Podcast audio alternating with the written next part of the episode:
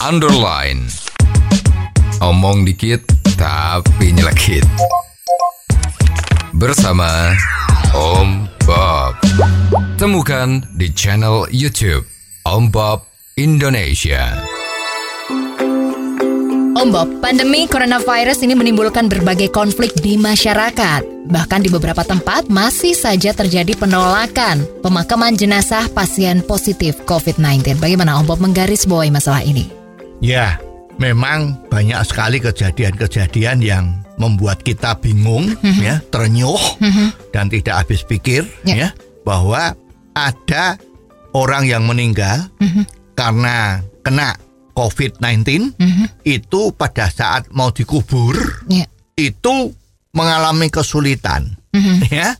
Jadi mau dikubur di tempat kelahirannya warganya sana menolak. Ya. Dia takut kalau nanti jenazah yang dikuburkan di situ daerah itu bisa menjadi merah, merah darah, ya.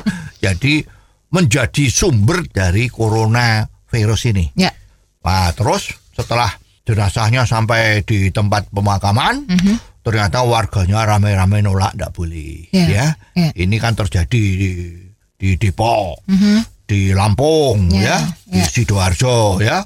Nah, ini kan pusing ini, ya.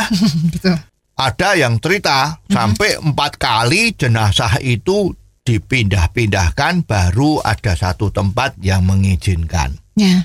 Jadi yang seharusnya menurut SOP Mhm. bahwa jenazah itu harus bisa dikebumikan dalam tempo 4 jam. Mhm. Karena ini mundur-mundur negosiasi karena ditolak sana sini, Mhm. akhirnya sampai lebih dari 24 jam. Ya. Ya. Ya. Nah, ini kan jelas ini menjadi kurang baik. Kenapa penolakan ini bisa sampai terjadi Om Bob? Ya, ini kalau diurut-urutkan, ini sosialisasinya kepada masyarakat itu kurang. Ya. Jadi masyarakat itu takut, ya kalau yang namanya tidak tahu takut itu kan ya wajar ya. Ya.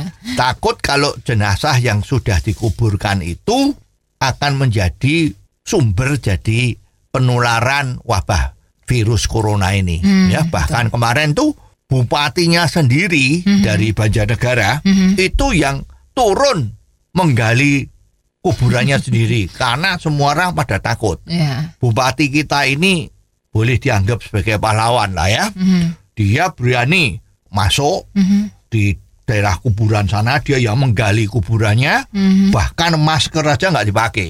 Ya, jadi dia bilang ini jenazah ini sudah bukan menjadi sumber virus, ya justru yang bahaya itu sumber virus dari orang-orang yang bersentuhan dengan jenazah ini. Ya. Nah sekarang jenazah ini kan sudah dibungkus rapi, Ya. itu sudah tidak ada bahayanya. Jadi dia membuktikan apa yang dia katakan itu dengan pembuktian diri sendiri. Ya. Eh, ini luar biasa. Mhm. Akhirnya ya bisa dikubur.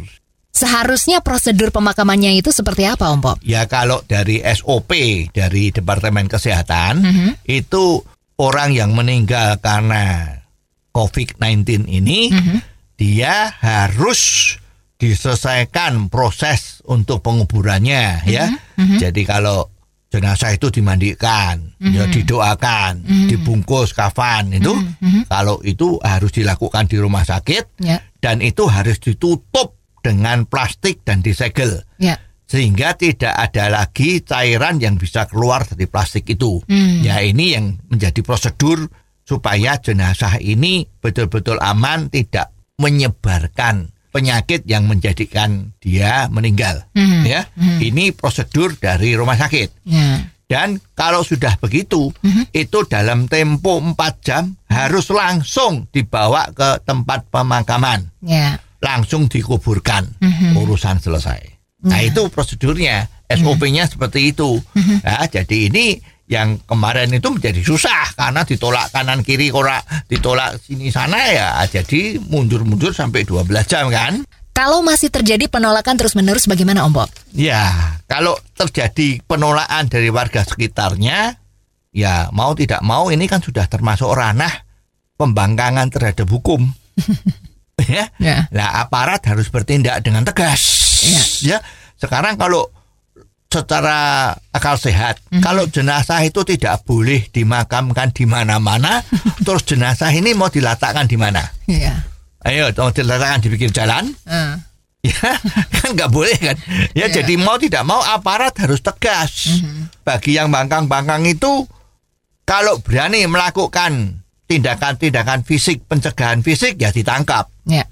Ya. Ya, ditangkap, masukkan penjara, malah kena lockdown kan? Nah, jadi aparat harus tegas. Ya. Jadi tidak bisa kalau negosiasi terus, negosiasi gagal, ini malah bisa membahayakan, ya harus tegas aparatnya. Iya, Ya. iya. Nah sekarang sosialisasi terhadap warga yang dekat dengan tanah pemakaman umum itu juga harus dilakukan, Iya. ya, agar supaya tidak lagi terjadi kesalahpahaman dan semuanya bisa jalan mulus. Iya. Ya, toh pemerintah, Departemen Kesehatan pasti membuat SOP itu tidak mungkin salah, Ya. begitu kan?